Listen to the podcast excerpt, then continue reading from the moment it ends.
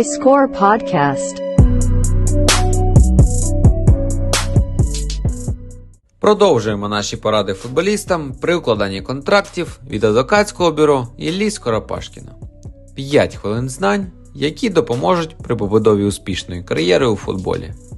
У цьому випуску ми підіб'ємо своєрідний підсумок та зосередимось на найважливіших рекомендаціях. Зазвичай професійні футболісти користуються послугами агентів-посередників, яким довіряють провести переговори з клубом щодо змісту їх контракту. Тому при його підписанні самостійно звертають увагу максимум на дати початку і закінчення трудових відносин та на суму заробітної плати. Такий підхід, в принципі, допустимий, тим паче, що саме так підписується 90% контрактів в українському футболі. Але в цьому випадку футболіст бере ризик несприятливих наслідків виключно на себе. Довести якусь провину агента-посередника буде неможливо. Дуже часто футболісти звертаються з приводу конфліктної ситуації з клубом, але навіть не мають на руках власного примірника контракту. Невидача контракту це доволі поширене явище, незважаючи на положення регламенту, яким встановлено санкцію за таке порушення у розмірі до 50 тисяч гривень. Треба розуміти, що не маючи на руках власного примірника контракту, футболіст опиняється у вкрай невигідному становищі при виникненні будь-якого конфлікту. Коли футболіст звертається до адвоката, той просто не може оперативно оцінити ситуацію та оперативно надати правову допомогу, оскільки немає інформації про зміст усіх домовленостей з клубом.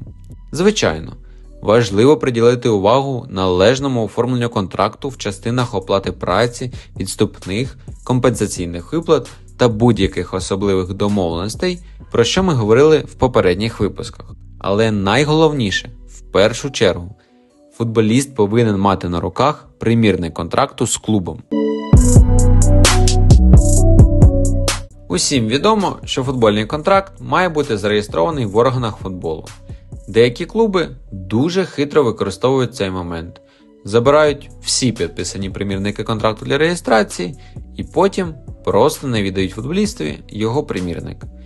Футболіст раз-два попросить, потім забуває або не хоче створювати конфліктів, і питання лишається невирішеним, що повністю в інтересах клубу.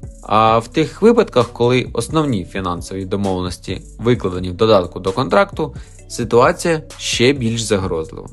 Бо якщо сам контракт рано чи пізно отримати можна, то отримати додаток це проблема.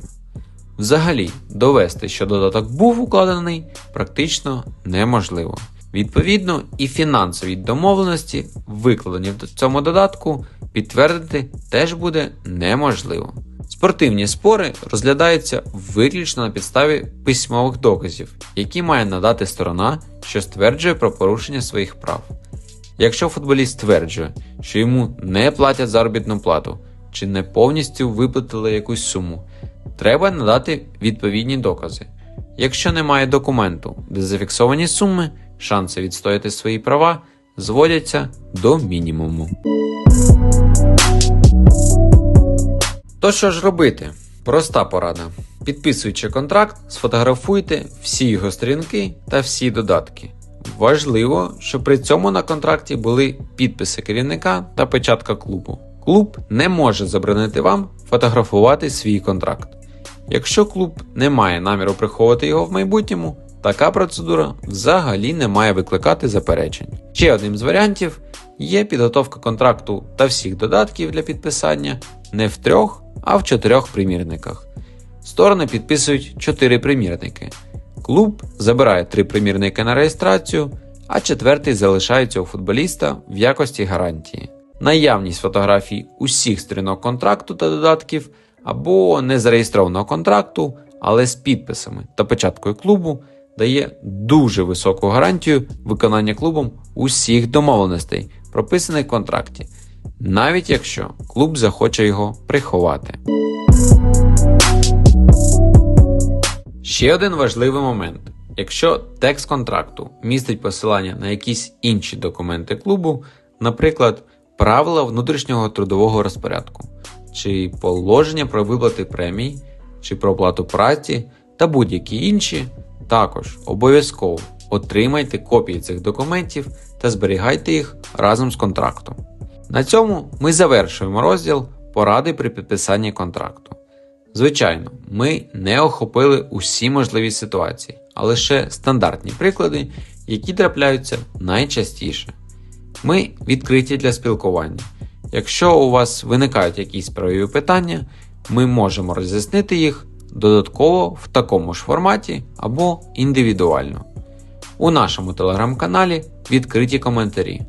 Тут ви можете залишити свій відгук та побажання щодо теми, по якій хочете отримати наші роз'яснення.